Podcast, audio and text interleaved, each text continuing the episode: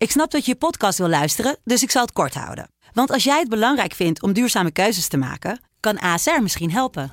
Nou hoor ik je denken, hoe dan? Nou, bijvoorbeeld bij het duurzaam herstellen van schade. Of de premies die we beleggen volgens ons duurzaam beleggingsbeleid. Dat bepaalt waar we wel en juist niet in investeren. Wil je meer weten over welke duurzame keuzes ASR maakt? Ga dan naar asr.nl slash duurzame keuzes. ASR doet het. Zo, dan kan je nu lekker naar je podcast luisteren. Studio Socrates wordt mede mogelijk gemaakt door Unibed. Há muito tempo você está no meu caminho. Como posso esquecer?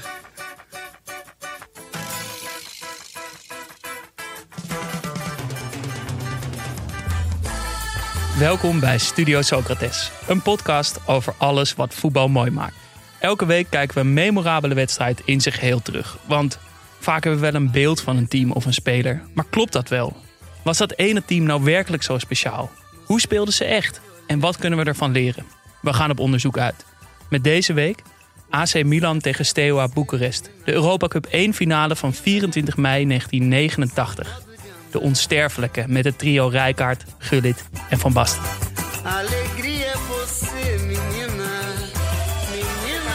Tre quarti di campo. Colombo largo per Tassotti. Arriva Tassotti sul quale gioca Ungureano. Palla fuori ancora per Colombo. Sinistro di Colombo, respinge il portiere. Bombescu, mischia. Gullit, gol! Gol! Gol di Gullit! Milan in vantaggio.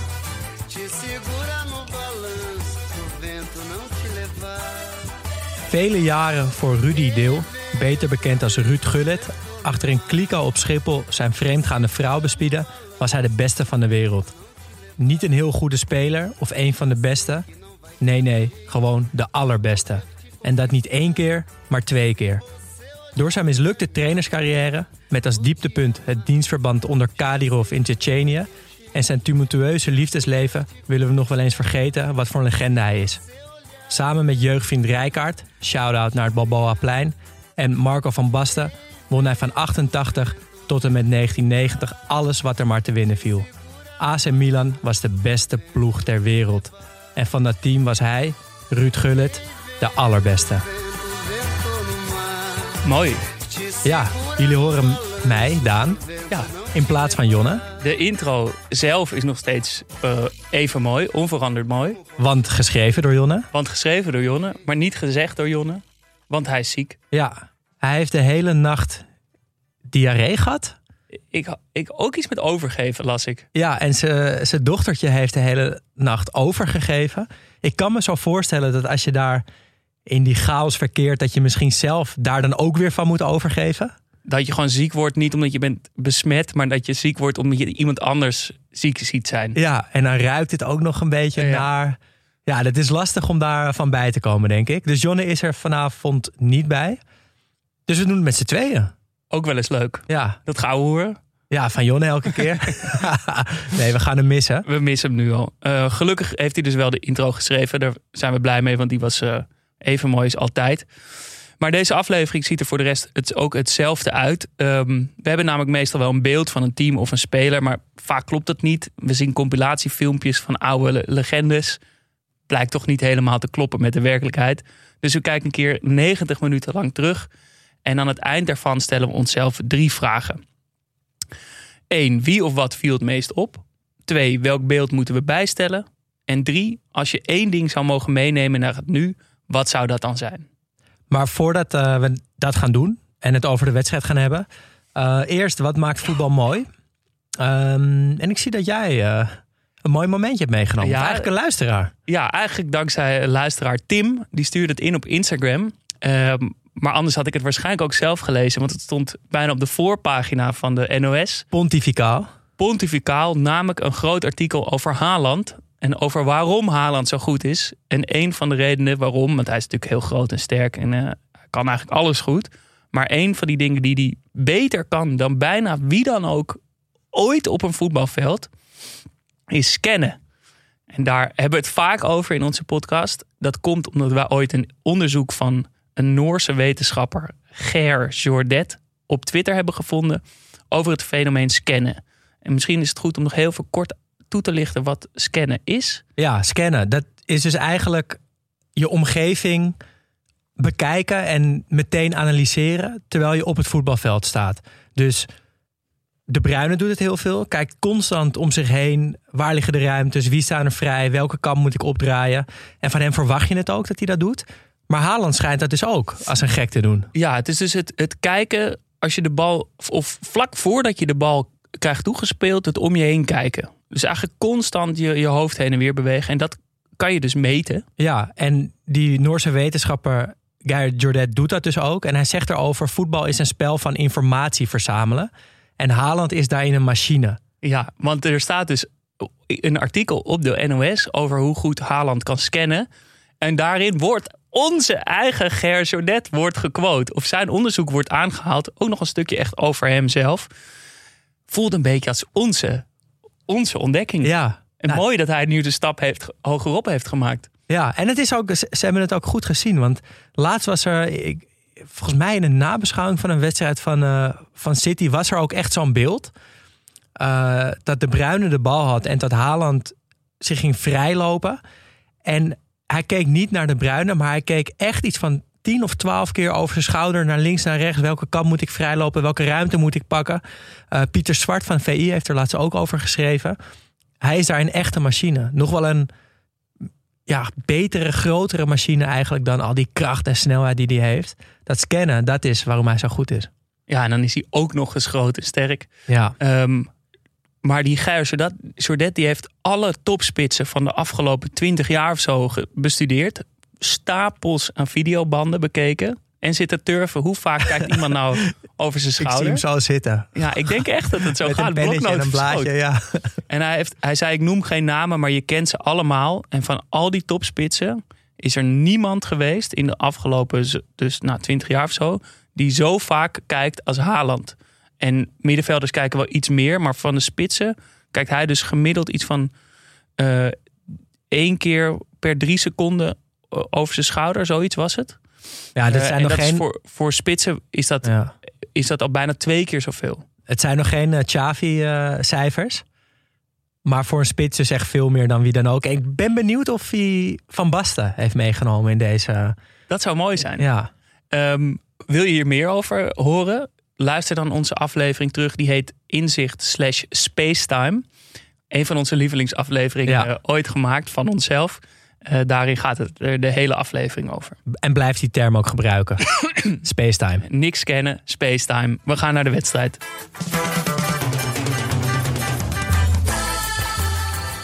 Welke wedstrijd hebben we teruggekeken deze week? AC Milan stijl Boekarest. eh, Europa Cup 1 finale van 24 mei 1989. En we waren in de loop naar deze aflevering een beetje aan het stoeien... met welke wedstrijd we nou moesten pakken. Ehm, Zoveel mooie wedstrijden. ja, het is, ja, je verkijk je er nog best wel op hoe, hoe moeilijk het is Ja. om een wedstrijd uit te Want je kiezen. denkt er wel, ik wil Maradona zien of zo. Maar ja, wil je hem dan in zijn tijd bij Argentinië? Wil je hem in zijn tijd bij Napels? Wil je hem in zijn tijd bij Barcelona? Welke wedstrijd dan uit die periode? Wat is dan de iconische wedstrijd? Waarin laat hij het zien? Waarin zie je ook een ander interessant team? Dus het zijn toch, we hebben het er vaak lang over. Het is elke keer weer een lastige keus. En deze week werd ik wakker. En het eerste waar ik aan dacht is... ik wil Gullit, Van Basten en Rijkaard bij Milan zien. Wat een heerlijke eerste Ja, gedachte. gewoon zo'n ingeving. Ik dacht, oké, top. Dit, volgens mij past dit supergoed bij de podcast. Nou, dan, dan deel ik dat met jullie. En dan gaan we alle drie zo een beetje erin duiken. Welke wedstrijd moet het worden? En toen kwamen we uit eigenlijk op Napoli-Milan. 87-88. 2-3 voor Milan. Eh, ja, het grote AC Milan dat het Napoli van Maradona van de troon stoot. Maar die beeldkwaliteit was zo slecht op voetballia.net. En eigenlijk op elke andere plek waar je die wedstrijd kan terugkijken. Dat het niet kon. Helaas. Maar dan gaat er natuurlijk wel weer een ander deurtje open. Eh, een alternatief wat misschien nog wel vetter is. Namelijk de Europa Cup finale dus van 89 tegen Steaua Boekarest. Eh, Wordt een beetje gezien als de piek van de piek. Dus het beste moment van het beste Milan ooit. Eh Rijkaard, Gullit, Van Basten, alle drie in het veld. Ze gaan hoofdrollen spelen, dat kunnen we alvast verklappen. Ehm, George Hadji in het veld bij Steaua Boekarest. Ook heel vet. Ehm, dus ja, daar heb ik eigenlijk toch ook wel heel veel zin in. Ja, toch? Ja, het is, eh, het is geen, eh, geen straf. Het is geen tweede keus. Het is gewoon ook een hele mooie wedstrijd. Is er iets waar jij extra naar uitkijkt? bij deze wedstrijd? Nou, natuurlijk dat Nederlandse trio, om die nou een keer, ja, waar is die hele commotie nou om te doen? Ehm, waarom worden die nog steeds in Milan gezien als een van de beste trio's ooit? Misschien Ja. wel het beste. Maar dan van die drie heb ik denk ik het meeste zin nog in Van Basten. Waarom Van Basten? Ik vind het zo ongrijpbaar. Iemand, ook niet alleen een- ja, ook Een als enigma. analist, zeg maar. Ja, maar wat, wie, wat voor een speler is dat nou?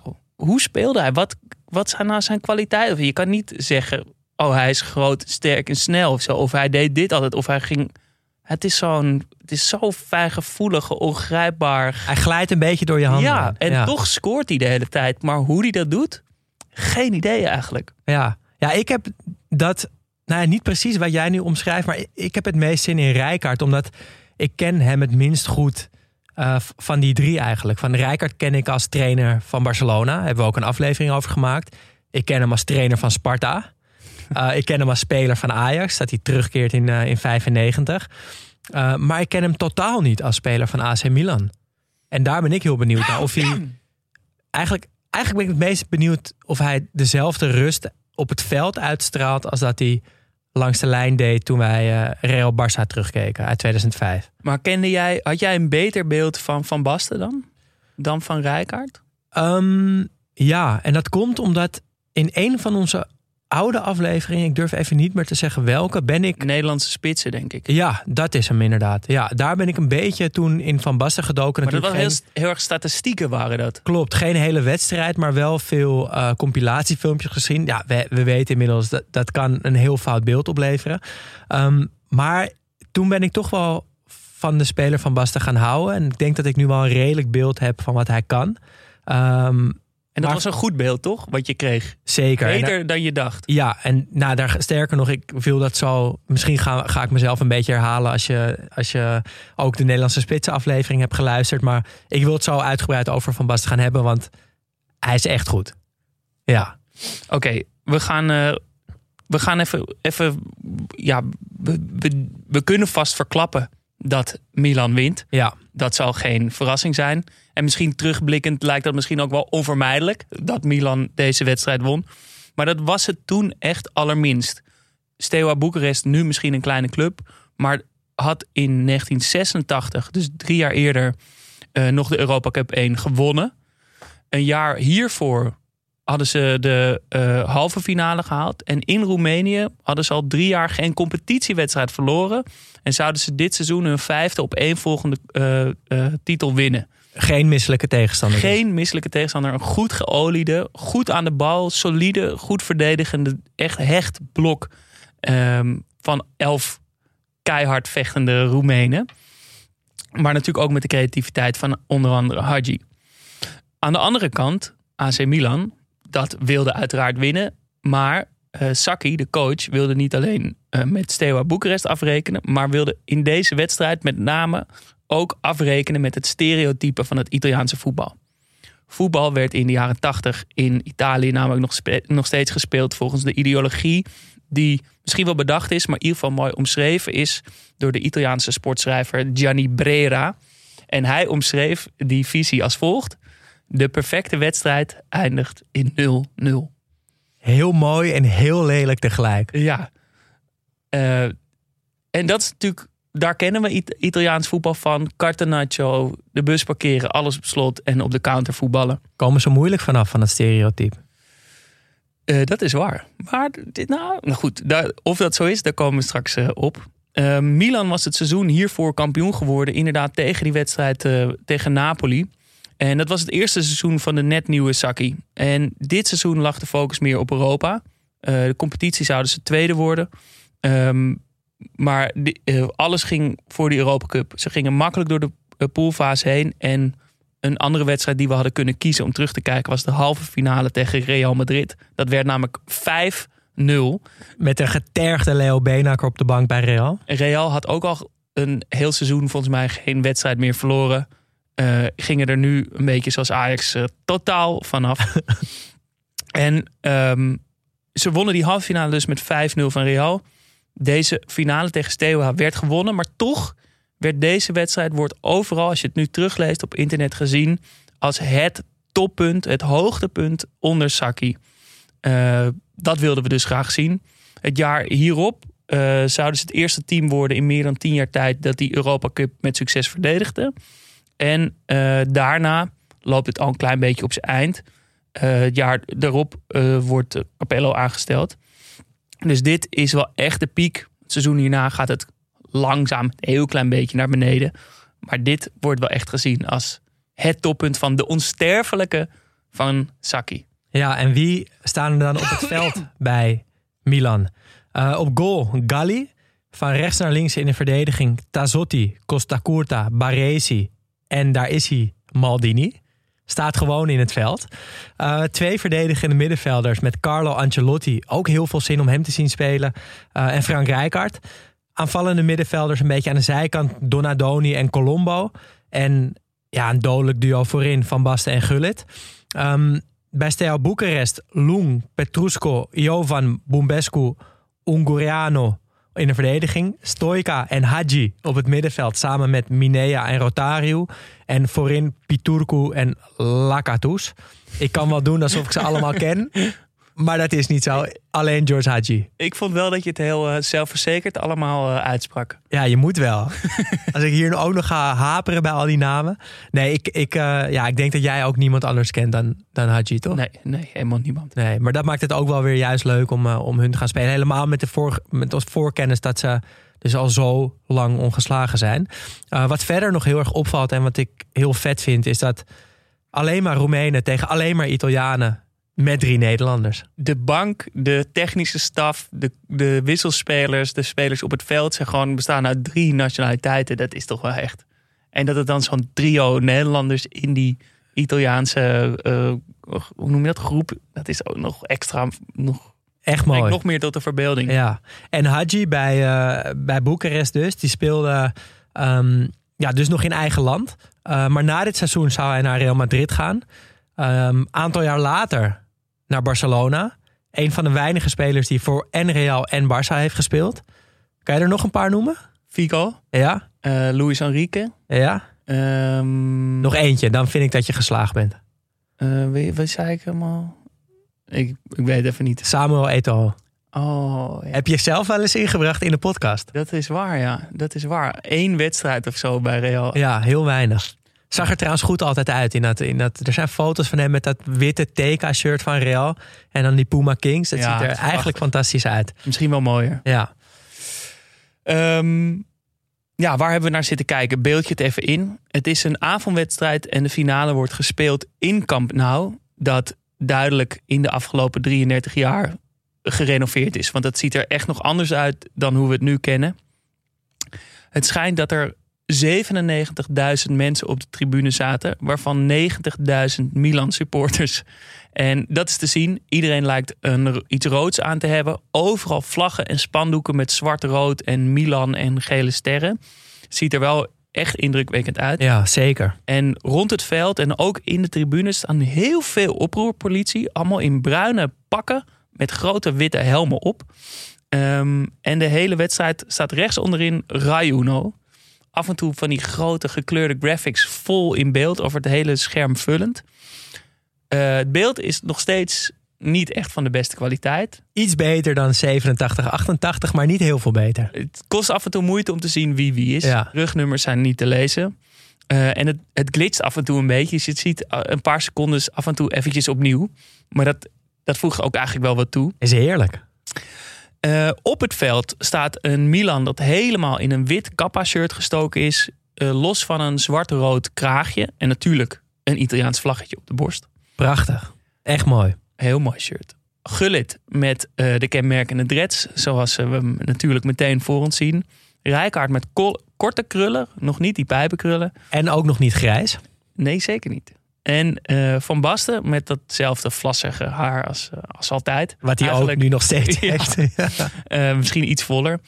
Ook een mooi beeld. Een jonge Ancelotti met echt een mooi bol, ronde, rond gezichtje. Die overigens wel al een beetje grijs wordt. Ja, dat is waar. En nog jonger eruit ziet hij eruit Maldini. Ja. Die met die grote groene ogen als, als een soort hertje in de koplamp Ja. kijkt de hele, hele wedstrijd. En aan de andere kant zien we elf precies hetzelfde eruit ziende Roemenen. Er is volgens mij één blonde. Eh, de rest is allemaal groot, dik, zwart haar met Ja. grote zwarte snorren. Hachi is daar één van. En Steaua Boekarest heeft, naar mijn mening, en ik zeg dit niet zomaar, een van de mooiste shirts aan die ik ooit heb gezien. Ik vond- vertel, vertel. Ik zal het eerst omschrijven. Ze hebben een donkerblauw shirt aan. Een katoenen Ajax of eh, Adidas shirt. Eh, het is zo donkerblauw dat het een beetje paarsig wordt. En over de schouders, over de mouwen lopen lichter paarse Adidas strepen. Het lijkt ook alsof er een soort horizontale banen in de stof geweven zijn. Is heel lastig zien op die Ja, maar het kwaliteit. viel mij ook op. Het is, dat is heel subtiel. Het zit Ja. er wel echt. Dat geeft net even wat spanning Ja. eraan. En daaronder hebben ze een lichtblauw broekje en lichtblauwe kousen. Waar ook diezelfde kleur lichtpaarse strepen overheen lopen. Ja, het klinkt misschien als een ratje toe nu, maar ik vond het een perfecte symfonie van, van kleuren. Ik moet wel zeggen, op de rug staan paarse rugnummers totaal onleesbaar. ook als je los van die kwaliteit, met goede kwaliteit, is niet te zien. Maar de- het is het allemaal waard, want het is zo mooi. Maar het is ook een kleurencombinatie die ik helemaal niet ken. Nooit meer gezien. Donkerblauw met, nou, paarsig. Donkerblauw, zou je Ja, het het, noemen? het is zo donkerblauw dat het bijna Ja. paars wordt. Met lichtblauw met rood. Ja, ja rood-paarsig. Ja. ja het, is, het is prachtig. Het is heel bijzonder. En ik moet zeggen dat wat Milan daar tegenover zet qua shirts, ben ik wel echt gek van. Jij bent meer van het wit. Nou, ik vind, kijk, het shirt zelf is, is mooi. Is gewoon wit, kappa. eh, nou, wat je net zei, Italiaans vlaggetje op de borst. Maar ik ben helemaal gek van deze kraag. Ja. Ik Die kraag vind ik maar- zo mooi. Ja. Want het is ja, een, een veehals, maar niet een beetje een zwierige veehals. Zo zo kan je denk ik het best omschrijven. Met een kraagje wat, ja, wat hoger begint dan een normaal kraagje. En met geen mogelijkheid rechtop kan staan. Wat gewoon echt naar beneden valt. Ehm, rood met een zwart lijntje nog. En die kraag, die wil ik graag terugzien in het voetbal. Ehm, echt, echt heel mooi. Staat genoteerd. Staat genoteerd, ja. Eh, ja Maar dus- wat vond jij van die Steaua shirts Ja, aan? Want nee. het, is, een- het is wel misschien een beetje... Een, ik snap dat niet iedereen dit mooi vindt. Nee, ik vind het wel heel mooi. En ik neem jouw smaak qua shirts ook altijd heel serieus. Want ik moet wel eerlijk toegeven, het had wat overtuiging nodig. Het was, was mijzelf niet per se opgevallen dat ik dacht, ah, sick. Maar nu, nu jij mij met jouw ogen laat kijken, denk ik, ja. Waanzinnig. En dan maar meestal... Ja, dan heb je bijvoorbeeld een paar shirt. Misschien met een kleuraccent. ja. En dan nu komt er opeens een lichtblauw broekje onder. Waar komt dit lichtblauw opeens vandaan? en, dan, en dan die kousen, die volgen gewoon. Ja, ik, ik vond het een, een gedurfde symfonie van, van kleuren... die ik nooit eerder heb gezien, maar wel met een grote... Ja, het lijkt echt alsof er een, een kleurenkunstenaar aan te pas is gekomen. Los van dat die katoenen Adidas shirt natuurlijk gewoon ook hele mooie shirts zijn. Veel mooier dan, eh, dan nu in ieder geval. En ik hou ook gewoon over het algemeen van broekjes in een andere kleur dan het shirt. Dat het, dat het een beetje ge- gebroken wordt, dat beeld. Ja, en jij wilt altijd drie kleuren zien, toch? ik wil altijd drie vergis. kleuren zien. Ja. Ik vind twee kleuren is altijd saai. Ja. Wordt heel plat. Eh, voeg er gewoon nog een leuke detail aan toe. Dat deden ze, met, deden ze met dat lichtblauw. Dat shirt aan zich, mooi. Maar het moet wel een combinatie met die lichtblauwe broekjes. ja. Nou, echt al reden genoeg om die wedstrijd te gaan kijken. De Ja. shirt van Milan en de shirt van Steaua. Ja, want ik vond dat Steaua, dat kunnen we vast verklappen. Ja, hoef je niet voor het voetbal te zien. Maar ik vond het een genot om 90 minuten naar die shirts te kijken. Ja, en het was ook een genot om eh, die Italiaanse commentator aan het werk te horen. Ja, want- vond je? Ja, vond ik eigenlijk wel. Je zet namelijk die, je zet die stream aan, voetballia.net weer. Eh, en vanaf seconde 1 stort iemand een woordenstroom op je uit. Wat echt pas stopt op het moment dat de stream stopt. En aan het eind van de stream zit ook nog ehm, nou, kleine 10 minuten van huldigingen. Gaat hij gewoon door met ratelen. En nou ja, jij, zegt er wat moois over in het, in het documentje. Ja, ik, voor mij voelde het alsof je de afzager na een avond uitzet. Weet je wel? Dat je zit te eten, dat helemaal bent vergeten. En dan doe je die afzager uit en denk je opeens... Oh, wat rust. Ik, het was helemaal onder mijn huid gaan zitten. Oh nee, ik vond het, ik vond het wel. eh, kijk, ik kijk die wedstrijden natuurlijk altijd in mijn eentje. Eh, en ik had nu het gevoel dat er gewoon iemand naast me zat die de hele tijd tegen me praatte. Ik verstond er natuurlijk geen reet van. Maar ik vond het wel gezellig. Ehm, dus ja, voor mij begon dat heel lekker.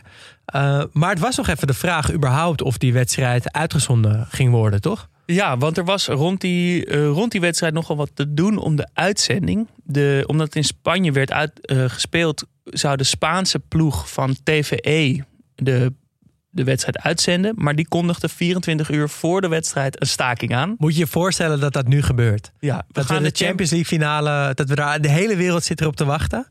En dan be- besluit de BBC, jongens, we gaan staken, vergeet het maar. En dat zou dus betekenen dat alleen die 97.000 mensen in het stadion, dat zijn er al best wel wat, de wedstrijd hadden gezien. En dat wij dit alleen nog maar van verhalen hadden kunnen weten. Was een geweldige andere tijden sportaflevering geworden. Als het echt zo was. gegaan. Ja.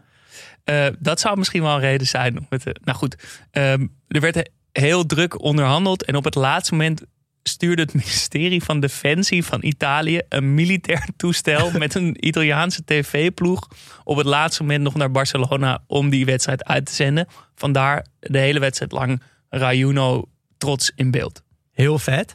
Ehm, wat me ook meteen opviel is, je ziet vrij snel in de wedstrijd zien een heel mooi shot van de bank. Eh, de bank van Milan. En dat is weer zo'n ingegraven bank als dat we zagen bij Brazilië-Italië uit WK 82, een eerdere aflevering. Dus dan de spelers en de trainer die zitten bijna, ja, hun ooghoogte is gewoon kniehoogte van de spelers ongeveer. Dus het lijkt me heel raar kijken. Misschien wel iets Spaans, want het WK 82 was ook in Spanje, deze wedstrijd ook in Spanje. Ehm, en op die bank van Milan zie je Saki zitten. Met dat witte, grijze haren wat hij nog over heeft dan naar achter gekamd. En een hele grote zwarte pilotenbril op. Ja, dat is wel een beetje zijn handelsmerk, toch? Ziet er fantastisch uit. Ja, prachtig. Ja, zoals alleen Italianen dat kunnen. En laten we misschien meteen even over Saki hebben. Want dit team gaat de onsterfelijke heten. eh, vanwege vooral dit seizoen. Eh, en Saki is daar de grote man van. Natuurlijk ook het Nederlandse trio. Maar dit wordt wel echt gesmeed door Saki. Ja, Hij was schoenverkoper. Nooit hoog gevoetbald. Maar als verkoper van die schoenen kwam hij overal op, ter wereld terecht. En ging hij bij lokale voetbalclubs kijken. gewoon als uitje tijdens de zakenreis. Gewoon pleziertje, leuk. Ik, ga, ik wil voetbal kijken. Hij had natuurlijk wel wat interesse. Maar hij kwam in Nederland om schoenen te verkopen. Geen idee wat voor schoenen eigenlijk. Zou ik wel willen weten. Ehm, Sakkies. ik zou ze wel willen hebben. Ja, toch?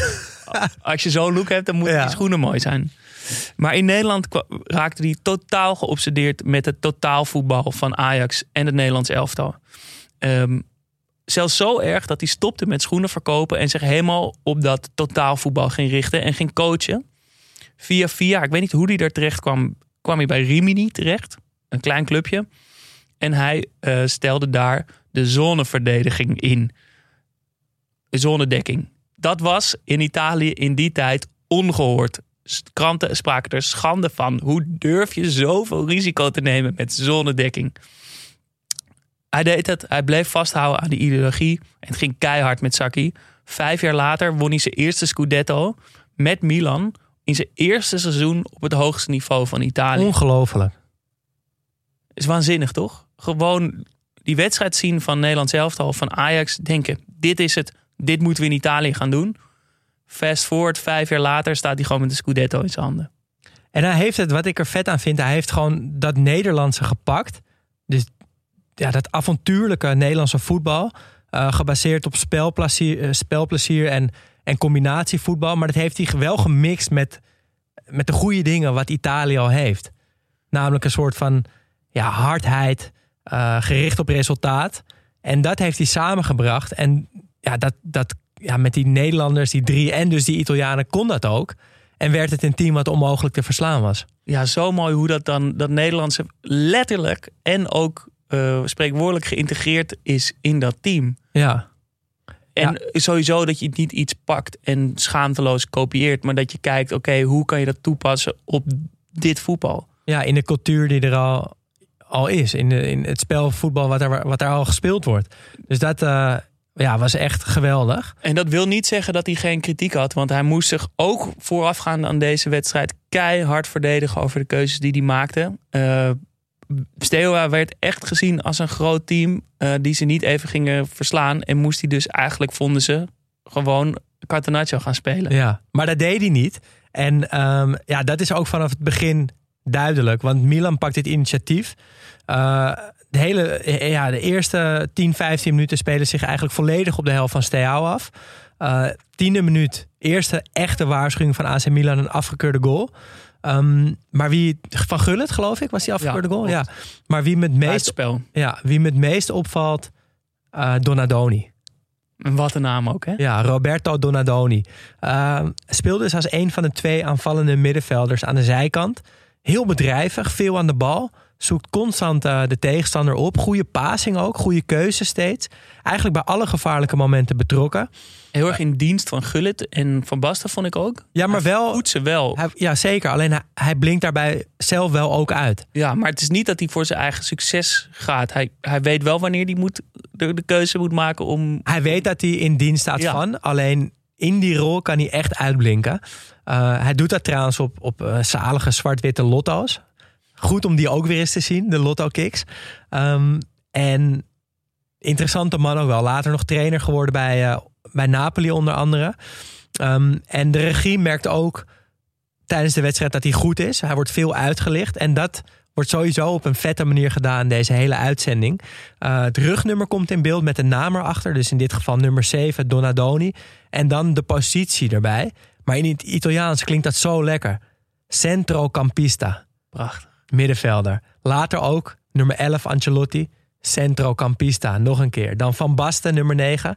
Delantero. Dat betekent de spits. En dan komt Galli, een keer de keeper, komt er ook nog voorbij. Portero. Ja, Klinkt toch heerlijk? echt heerlijk. Je zou er echt zelf centrocampista van willen worden. Ja, heerlijk. Echt een goede term. Um, ja, en een geweldige speler. Ja, en die graphics zijn ook steeds goed. Dus dat maakt het kijken toch een stuk lekkerder. Ik denk misschien wel de wedstrijd met de mooiste graphics uh, die ik ooit heb gezien. Ja, ja Rayuno-logo is goed. Ja, uh, die namen die zo in beeld komen zijn goed. Die, die logo's zijn een beetje verkleurd. Ja. En het zit precies goed op een scheidslijn tussen die hele blokkerige gele uh, R die dan in beeld komt. Ja, uit 82. 82 zo. Ja. En, en hele gelikte graphics met veel beweging. En hier zit het er heel mooi nog precies ertussen. Ja, dat is heerlijk. Um, 18e minuut. 1-0 Gullit. Ja. Ja, het, is, uh, het heeft eigenlijk nog best lang op zich laten wachten. En uiteindelijk is het een beetje een, uh, een frommelgoaltje. Ja, een afstandsschot van een meter of twintig. Die in de rebound via een verdediger en Van Basten eigenlijk uh, ja, in de kluts voor, voor de voet van Gullit terechtkomt. En die kan hem in een leeg goal binnenschieten. Geen bijzondere goal, maar hij juicht wel heel lekker. Ja, hij, hij juicht een beetje zoals Bergkamp uh, tegen Argentinië juicht. Met zijn handen voor zijn gezicht. Uh, die bedekt dus eigenlijk zijn hele gezicht. En daarna spreidt hij zijn armen wijd en een beetje omhoog. Kijkt hij naar boven van wauw, overkomt mij dit. En dan weer terug voor zijn gezicht, waarna hij uh, gaat knuffelen met zijn medespelers. En dan rennen ze eigenlijk, en dat viel me ook op in die andere oudere wedstrijden, meteen terug naar de aftrap. Wordt niet nog even met publiek of bedankt of omhelst. Gewoon juichen, oké, okay, klaar en weer door. Als je niet beter zou weten, lijkt het inderdaad alsof ze een aansluitingstreffer scoren of ja. zo. Maar ze scoren gewoon de 1-0. Hij pakt nog net niet de bal uit het goal om, ja, om hem op, op de middenstuk te leggen. Te leggen. Ja. Uh, maar Milan drukt wel eigenlijk gewoon zoals ze bezig zijn, gaan ze door. Ze drukken Steaua verder terug. Uh, komt er eigenlijk bijna niet uit. Wordt al helemaal niet gevaarlijk. Uh, AC Milan daarentegen is constant gevaarlijk. En dat leidt in de 28e minuut tot de 2-0. Um, ze krijgen een corner die ze kort nemen. Dat heb ik trouwens een paar keer gezien deze wedstrijd. Vond ik interessant. Dat ze niet alles voor het pot slingeren. Mhm. Mm. Maar dat ze hem af en toe ook kort nemen. Uh, deze mislukt wel en Steaua wil counteren. Milan onderschept de counter en brengt de bal via Tassotti aan de rechterkant voor de goal. En Van Basten komt heerlijk voor zijn man en kopt hem in. Wel echt een spitse goal. Ja. Die vooractie, een beetje achter, die, achter zijn directe tegenstander hangen. En dan het goede moment kiezen met een kleine lichaamsbeweging. Komt hij ervoor, kan hij eigenlijk... Naar beneden koppen ook nog als een echte spits. de hoek. Uh... Ziet er simpel uit, maar is toch nog best wel lastig. Ik denk dat dit inderdaad een van die goals is die Haaland ook vaak maakt. Waarvan je niet ziet hoe moeilijk het misschien wel is. Ja. Dat je iemand gewoon vrij ziet staan en ziet koppen. Maar heeft het misschien er gaat met, veel aan vooraf. met uh, spacetime te maken? Ik denk het wel. En waar het ook mee te maken heeft, uh, het samenstel, samenspel tussen Gullit en Van Basten. Want dat vond ik ook heel mooi om te zien. Um, ze, ja, ze, staan dus met z'n tweeën daar voorin. En eigenlijk zijn ze constant om elkaar heen aan het bewegen. Steeds contra van elkaar. Dus als de bal op links is, bij bijvoorbeeld bij Donadoni, dan zie je Van Basten een, een ruimte induiken. En Gullit daar eigenlijk altijd op reageren door een andere ruimte te pakken. Uh, bij die 2-0 zie je dat ook een beetje. Dat Gullit trekt ruimte voor Van Basten, waardoor hij vrij kan komen en die bal kan inkoppen. En ik hou eigenlijk nooit zo van het twee spitsen systeem. Ik vind het altijd een beetje, ja, een beetje saaiig of zo. Maar als twee spitsen zo goed op elkaar afgestemd zijn, dan is het bijna kunst. Want dan zijn het gewoon communicerende vaten. Als, als Gullit dit doet, doet Van Basten dat en andersom. En dat komt in deze wedstrijd uh, heel mooi terug. Mooi gezegd. En het komt ook terug uh, in de 38e minuut, want het wordt al 3-0. Jantje, 38e minuut. Ja, het is wel, eh, ze worden echt overlopen, Stewa. Die hebben nog geen schot op goal gehad. Bal wordt veroverd op het middenveld na echt behoorlijk veel druk zetten, wat ze de hele wedstrijd ook blijven doen. Ancelotti paast naar links op Donadoni. Klinkt al goed. En die paast dus eigenlijk vanaf links bij de zijlijn een vroege voorzet. En die komt dus ook bij de rand 16, half hoog bij Gullit aan. Die neemt hem nog aan. Bal staat het een keer. En dan met een hele droge volley. Eigenlijk Klein beetje buitenkant voet. Ja, maar gaat voor mijn gevoel bijna helemaal rechtdoor. Komt hij, ja, valt hij gewoon, ploft hij in een goal. Ja. Um, hele mooie goal. Hele mooie goal. Zien we bijna geen herhaling van. Want ze zijn alweer begonnen. Ze, ze pakken juichen. die bal en rennen terug. Ja. Het is, die, die, die, de herhaling is gewoon... Het is nog helemaal niet close of een andere hoek. Je ziet gewoon nog één keer die goal komen. En dan wordt er weer afgetrapt. Ja, terwijl bij die 1-0 zou je nog kunnen zeggen... Nou, daar hoeven we ook geen herhaling van te zien. is helemaal geen bijzondere goal. Maar deze was echt mooi. En weer zie je een beetje het samenspel met Van Basten en Gullit. Want nu is het Van Basten die ja, een beetje diep gaat in de 16. Dus Donadoni kan hem ook vanaf links zo een beetje hoog steken op Van Basten. Maar daardoor komt die lijn naar Gullit weer vrij. Hij geeft hem en ja, hij maakt hem echt heel goed af. Um, hele knappe goal. Betekent dat ook dat Gullit een hele goede wedstrijd speelde in jouw ogen? Wat vond je van hem eigenlijk? Nou, ik was wel echt onder de indruk van hem. Uh, je kan hem in zijn voeten aanspelen en als kap, of je kan hem hoog diepe ballen dat hij als kapstok, of in zijn voeten dan heeft hij een actie. Of je kan hem diep steken, wat ook veel werd gedaan. Kleine ja. paasjes net achter de verdediging waar hij op rent. Uh, dus hij, hij, heeft eigenlijk een beetje alles wel in zich. En doordat hij natuurlijk ook zo groot en sterk is, dacht ik, is dit dan de Haaland van de jaren tachtig? Ja, ik vond het wel een, uh, ja, een gedurfde uitspraak. Laat dat is het, het ook. Zeggen. Dat is het ook. Um, misschien omdat ik ook de hele tijd met Haaland in mijn hoofd zat door Ger Jodet. Ja. Um, maar het is, ja, ik weet niet of het een goede wedstrijd is, maar hij ja, hoe zeg je dat? Je, hij doet het wel of zo. Je kan. Hij scoort twee keer. Hij is bij alle gevaarlijke momenten betrokken. Ja, ja precies. Maar, maar wat, wat hij dan heel goed doet, vind ik lastig zeggen. Ja, Behalve maar... dat hij dan dus ja, balvast is, allround. Het is precies waar ik bij, bij Gullit ook tegenaan liep. Van, ik vind het heel lastig in te schatten. Van, speelde hij nou een goede wedstrijd? Of viel het wel mee? Ja, die um, volley is mooi. Maar die verdedigers die die stappen bijna Ze geven zij veel als hij ruimte. de bal krijgt. Um, ja, was hij misschien zelfs een beetje slordig? Uh, en, en wat breder getrokken. Ja, is het nou een middenvelder, aanvallende middenvelder of een spits? En wat voor type is hij dan? Met wie kan je hem vergelijken? Um, nou, ik heb nog wat extra compilaties gekeken of ik daar wat zag van. Hij lijkt op die of hij lijkt op die, maar ik kwam er gewoon niet uit. Dus ik heb het ook even gegoogeld. Ik dacht, nou, misschien worstelen meer kijkers hiermee. Van wat voor speler is Gullit nou? Um, Leuk. En nou, ik kwam op Reddit-blogs terecht en weet ik veel wat allemaal. En er werden hele aparte namen genoemd van spelers die wat later dan Gullit speelden. Uh, trouwens ook enkeling die tegelijkertijd met Gullit speelde, maar met wie hij wordt vergeleken. Um, kan jij, de vraag ook komen. Ja, kan jij iemand bedenken of heb jij iemand waarvan je denkt, nou dat lijkt inderdaad wel een beetje op Gullit? Oeh.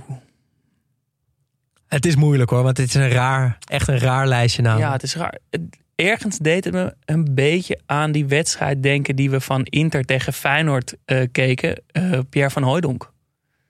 Ja. Een beetje. Ja, kan ja, ik... het is niet te vergelijken, maar het is wel een soortzelfde aanwezigheid die Van Hooijdonk in ieder geval die wedstrijd op het veld had. Um, en wel allround, zakt ook vaak terug. Kan natuurlijk koppen voor de goal als kapstok, maar zie je ook vaak de actie maken en nog wel de lijnen uitzetten. Ja, het, het De eerste is, die ik me- met de binnen ja, schiet hoor. nou, het, is, het, het, het, het past helemaal in dit rijtje totaal random namen eigenlijk. ik las heel veel Ballack oh. als aanvallende middenvelder. Eh, een beetje, en eh, het, verhaal daarachter was dan een middenvelder die alles kan eigenlijk. Alles best wel goed kan en nergens heel erg in uitblinkt en veel goals maakt. Ehm, Renato Sanchez werd genoemd. Kevin De Bruyne werd genoemd. Nou, Leon hoor. Goretzka werd genoemd. Paul Pogba werd zijn, je genoemd. hebt allemaal middenvelders genoemd. Doucouré werd genoemd. En Socrates werd genoemd. hey, En daarvan dacht ik dus toch een beetje, ook al is Socrates natuurlijk heel rank, heel dun en Gullit heeft wat meer body, maar daarvan wa- wa- was de enige waar- waarvan ik dacht, ja, dat is een, een lange speler die zowel op het middenveld veel heeft gevoetbald en voorin best wel veel heeft gevoetbald, die veel doelpunten heeft gemaakt, die een team kan dragen. Dacht ik, nou, niet één op één, maar daar zit nog wel wat in. nee, je vergeet wel echt de fysieke power die Gullit duidelijk op het veld heeft. Ja. ja, en ik moet ook wel zeggen, kijk, ik noem nu een rijtje namen wat dan van internet komt. En er zullen ongetwijfeld nu eh, een aantal luisteraars van hun stoel vallen. Van hoe durf je Gullit te vergelijken met Goretzka, om maar eens wat te noemen. en daar hebben ze ook wel gelijk in. Het is niet mijn type speler, eh, maar hij kon wel echt alles. Hij was atletisch, hij was goed met de bal, goed zonder bal. Echt een geweldige uitstraling, wat ik toch ook wel echt een kwaliteit vind. Uh, ik las ook ergens op internet een interview met een uh, uh, journalist die zei: Gullit was zo goed als hij rechtsback had moeten spelen, was hij daar ook een van de beste ter wereld op geworden. En daar ben ik het eigenlijk wel mee eens. Overal waar hij gespeeld heeft, heeft hij het goed gedaan. Of het nou bij PSV was, of bij het Nederlandse elftal, of bij AC Milan. En wat Jonne al schreef in zijn intro, hij heeft gewoon de gouden bal gewonnen. Hij heeft het EK gewonnen. Hij heeft de Europa Cup 1 gewonnen. Ja. Hij is landskampioen geworden. Dus het is eigenlijk heel raar dat we zo een beetje twijfelen aan hoe goed was hij nou echt. Maar toch begrijp dat je gevoel je als je hem ziet spelen. Ja, en uh, ik vind ook meteen dat we hem tekort doen. Maar goed, het is rust. En op het rustsignaal, dat vond ik mooi uh, gegeven, draait de camera meteen naar links. Gaat het publiek filmen, maar die camera staat natuurlijk op de perstribune. Dus je ziet mooi ook een overzicht van die journalisten die daar hun werk doen. Met voor hun op tafel grote bakkelieten telefoons. Volgens mij zie ik een faxmachine.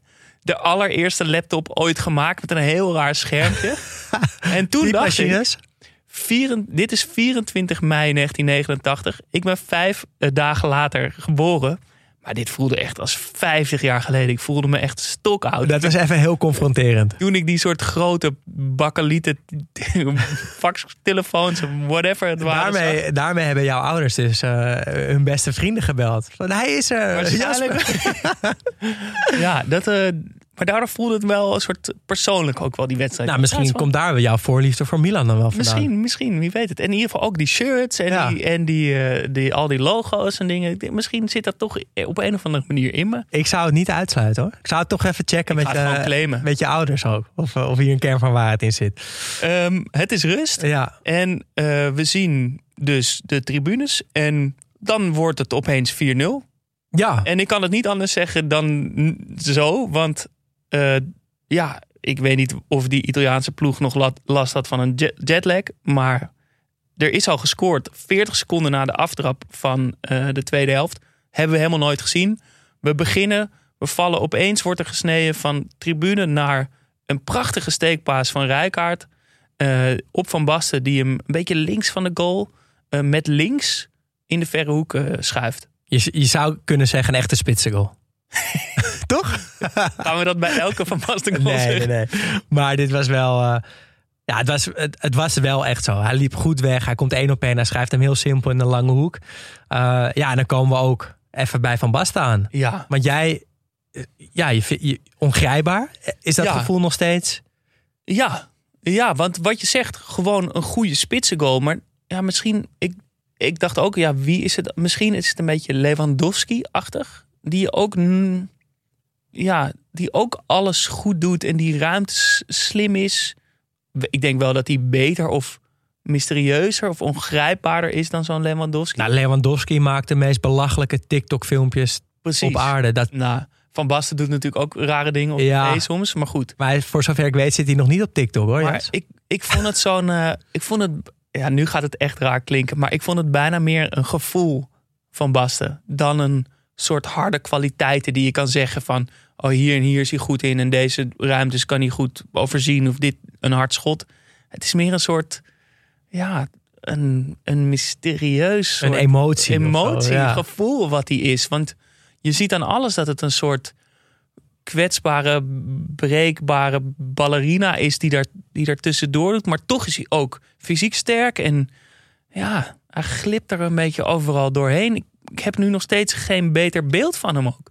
Na 90 minuten lang echt op hem te zitten letten. Nee, ja, ja, ik vind het heel mooi omschreven. Ehm, Misschien een beetje over het randje, maar ik Nee, kan helemaal kan niet. nee, ik, vond, ik zeggen. vond het eigenlijk echt super mooi omschreven. Maar ik, ik heb wat. Jij zegt net, nou, misschien is, was Gullit wel de Haaland van zijn tijd. Ik denk dat Van Basten misschien wel de Haaland van zijn tijd was.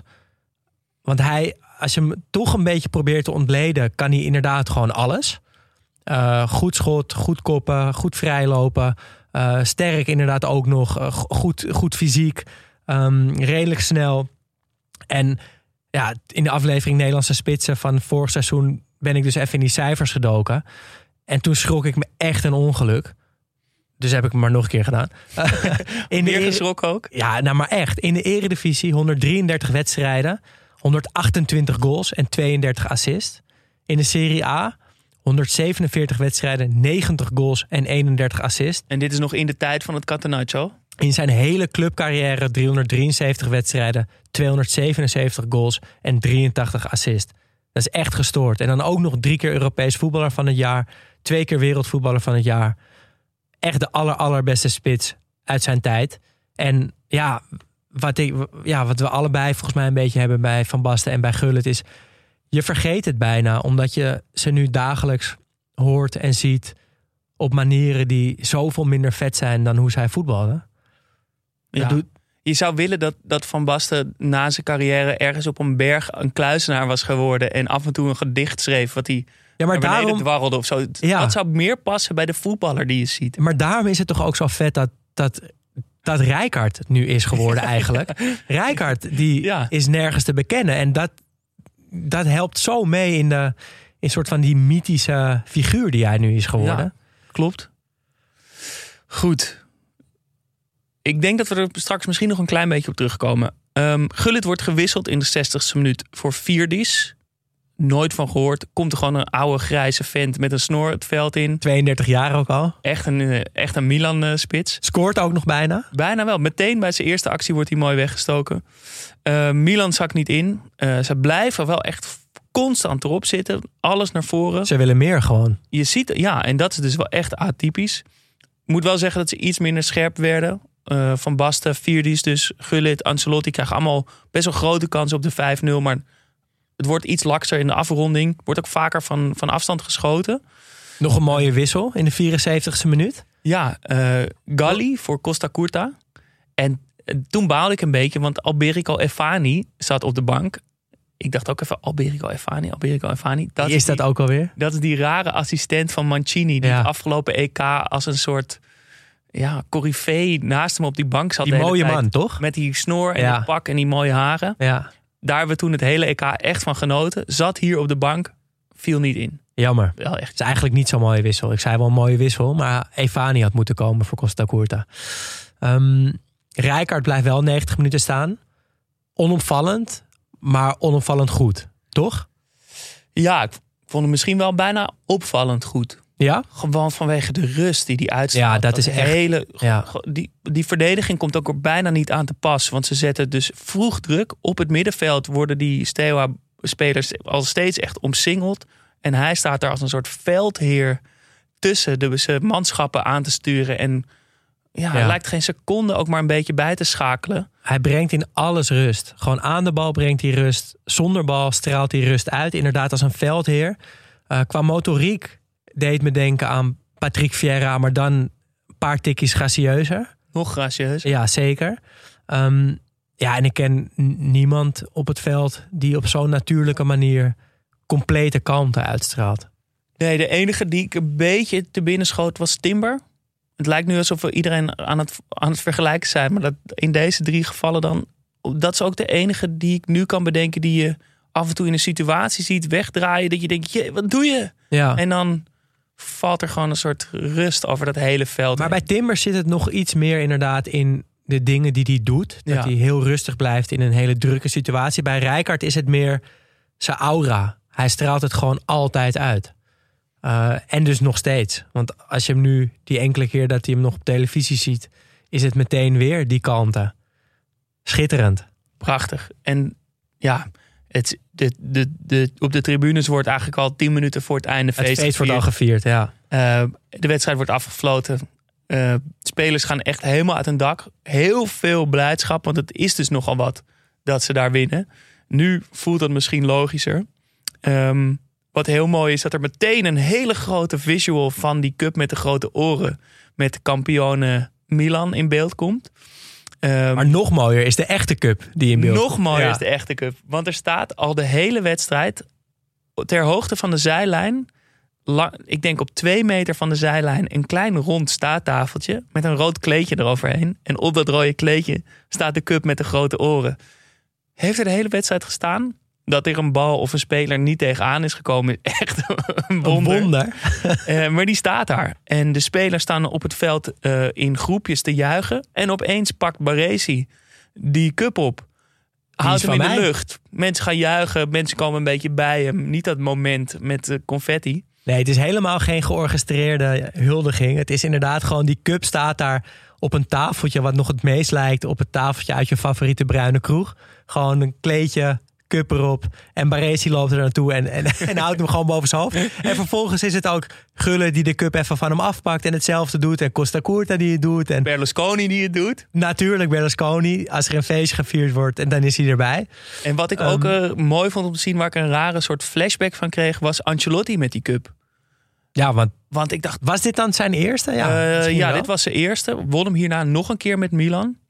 Eh, daarna nog twee keer als trainer met Milan. En daarna nog twee keer als trainer van Real. Dus heeft in zijn eentje al zes keer gewonnen. Wat Jezus. niet te bevatten is. Ja, misschien wel de grootste Champions League winnaar ooit. Ja, ja, met Zidane komt in de buurt. Heeft hem als speler gewonnen en drie keer als trainer. Ja, Maar niet zes keer. maar niet zes keer. En ook niet zo verdeeld over verschillende periodes. Nee. Dat is ook mooi eraan. Ja, dat vond ik trouwens ook heel mooi met Maldini. Dat je, nu hebben we die echt jonge Maldini zien Ja. spelen. En dan denk je bijna, hoe is het mogelijk dat we hem ook hebben zien spelen toen wij Milan-Liverpool keken uit 2005? Hoe kan dat dezelfde persoon zijn? 15 Het jaar ziet later. er zo oud uit Ja. allemaal. Ik voelde me ook uit. Of ook oud. Ehm, we zien tussendoor ook volgens mij beelden van feestende mensen op straat in Milaan. Heel raar gesneden. En nadat iedereen die cup heeft gestaan, worden er handjes geschud pas met Steaua. Hebben echt niet gezien. Volgens mij twee rollertjes voorlangs gehad de hele wedstrijd. Kwamen ook op het eind. er Haji niet bijna te niet gezien. Haji mislukte alles. Hoeven we het verder niet over te hebben. Maar die shirts. Alleen die vergeten. daarvoor is het, kan je het al, is het al waard om gewoon een keer een random wedstrijd van ze te kijken. Hoeft helemaal niet deze.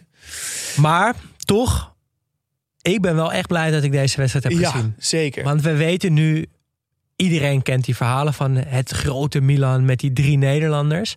Wij hebben er nu echt een gevoel bij. We hebben dat nu 90 minuten lang s- gekeken. En het was echt goed. Helemaal voor die tijd. Ja, en het voelt als een puzzelstukje uit de voetbalgeschiedenis. Ja. Dat dit een schakel is die ik helemaal niet zo echt wist. Want die wedstrijd zelf lijkt gewoon vrij recht toe, recht aan. De manier van spelen ja, is vrij modern. Zou nu misschien niet zo heel erg opvallen. Maar dat is echt, kunnen we niet onderschatten hoe revolutionair eh dit was. Hoe Milan in deze wedstrijd speelde. Eh, zeker voor Italiaanse begrippen. Eh, Sacchi was echt een rebel die opeens alles opentrok. En de voetballerij, denk ik, dus sindsdien voorgoed veranderde. En daarom voelt het wel van, oh ja, dit is wel een wedstrijd uit een seizoen van een team die de rest van de voetballerij totaal veranderde. Mooi gezegd. Dankjewel. Dan gaan we naar eh, de drie vragen. Want wie of wat viel het meest op? Ja, ik zou toch zeggen Rijkaard. Ja, ik, Ik heerste gewoon. ja. Ja, zeker mee eens dat hij heerste. Maar voor mij viel Donadoni het meest op. Want die vond ik echt goed en daar had ik helemaal niks van verwacht. Steeg misschien ook wel het meest boven zichzelf uit of zo. Of Ja. het moment het meest. Ja, want, voelde la- want di- later, hij heeft vrij lange carrière gehad, maar eigenlijk alleen bij Milan succesvol geweest. Scoorde ook bijna nooit, zag ik. Eh, dus misschien was hij wel deze wedstrijd beter dan dat hij echt was. Vraag 2. Welk beeld moeten we bijstellen? Ja, ik zie dat we hier ongeveer hetzelfde hebben neergezet, maar dan net met een andere speler. Ehm, ja, ik, het beeld van Gullit, want ik weet het eigenlijk nog steeds niet. Ja, ik had opgeschreven. Ik had niet gezien hoe jij het gaat, maar ik had gezegd het beeld van Van Basten. Want ik heb nog steeds.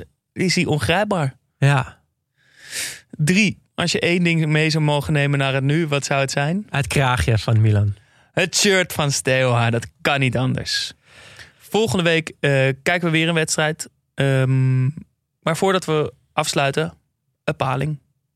Ha mannen, paling hier. Leuke aflevering vorige week over dat Braziliaanse voetbal. Een eh, must-watch precies. Ook een must-watch deze dagen. Club Brugge in de Champions League. Hallo kroket. 9 op 9, vierde groepsleider. Zes punten los in een poelen met Atletico, Porto en Leverkusen. En bij wijle champagnevoetbal met een 0-4 op Porto bijvoorbeeld. De hoera-stemming in ons land is dan ook groot en uiteraard overdreven. Dezelfde kranten die voor de poelenfase titelden dat Club Brugge het moeilijk zou hebben en dat de poelen toch niet zo makkelijk leek, die titelen nu als volgt: Maakt Club Brugge kans op de finale? Vraagteken. Karel Hoefkes, onze Brugse trainer, is nog maar de zesde trainer die bij zijn debuut in de Champions League zijn eerste drie wedstrijden kon winnen. Vier van de vorige vijf bereikten toen ook de finale en drie wonnen die zelfs. Genoeg voor de Belgische voetbalfan om overdreven te beginnen dromen. Dat die andere trainers dan trainer waren van Barcelona, Chelsea en Bayern München doet even niets terzijde. Tussen alle hoera-stemming op Twitter toch ook één iemand met een kritische noot. Het is compleet random, zei Adluca Bazooka. Eens om de zoveel jaar hebben we eens geluk met de loading dat er tegenstanders niet op niveau zijn of hebben geluk in enkele wedstrijden. We hebben als Belgisch voetbal niets te zoeken in de Champions League en de overwinningen van Brugge is het slechtste dat ons momenteel kan overkomen. Vreemd, maar de statistieken lijken hem wel gelijk te geven, want in de 30 jaar Champions League wisten Belgische clubs nog maar twee maal de poelenfase te overleven. Eén keer Anderlecht als groepswinnaar in 2000. Dat is ook een tip voor een legendarische match. Anderlecht-Menu 2-0. En eenmaal Gent als tweede. Verder hier en daar enkele derde plaatsen, maar meestal worden we gewoon vierde of zijn we er zelfs niet bij. Het feit dat de tegenstanders van club dit jaar in hun eigen competities het moeilijk hebben, staaft ook een beetje zijn redenering.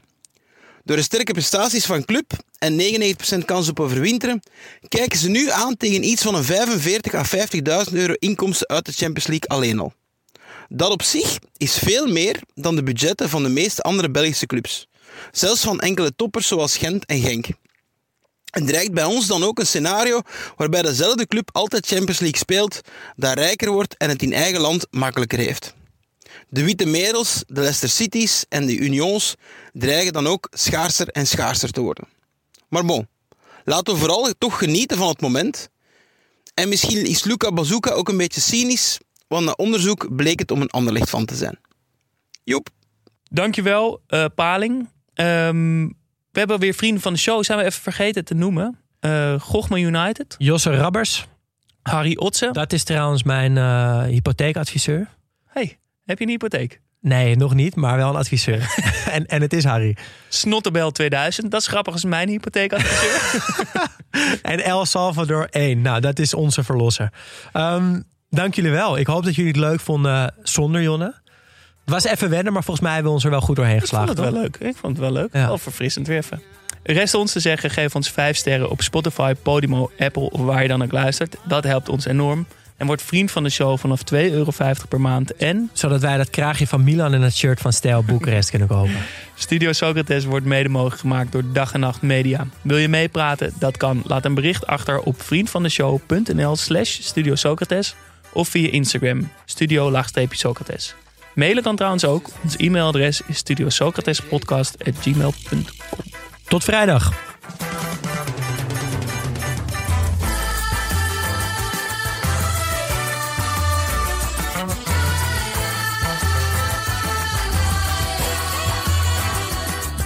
Beleza é você, menina. seu jeito de olhar.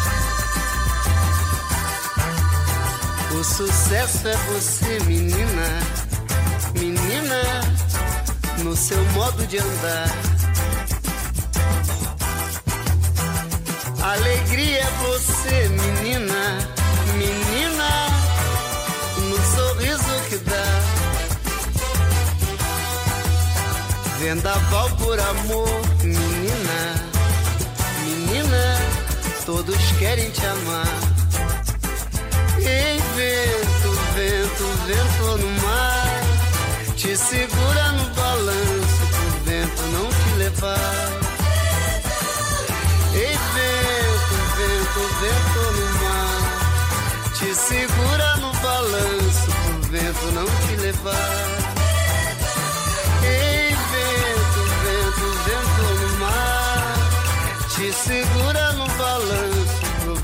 To live.